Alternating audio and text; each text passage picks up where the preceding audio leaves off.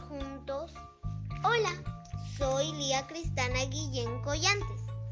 Tengo 8 años y vivo en el departamento de Lima, distrito San Juan del Urigancho, comunidad cooperativa Huancaray.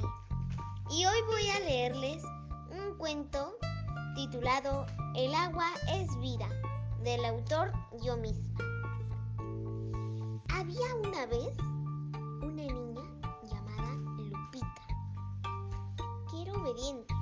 pero le gustaba jugar con el agua.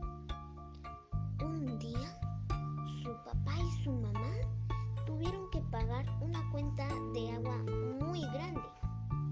Y entonces empezaron a explicarle sobre el ahorro de, del agua. Hijita, he tenido que pagar mucho dinero por el agua que has gastado. Por eso es importante el ahorro del agua.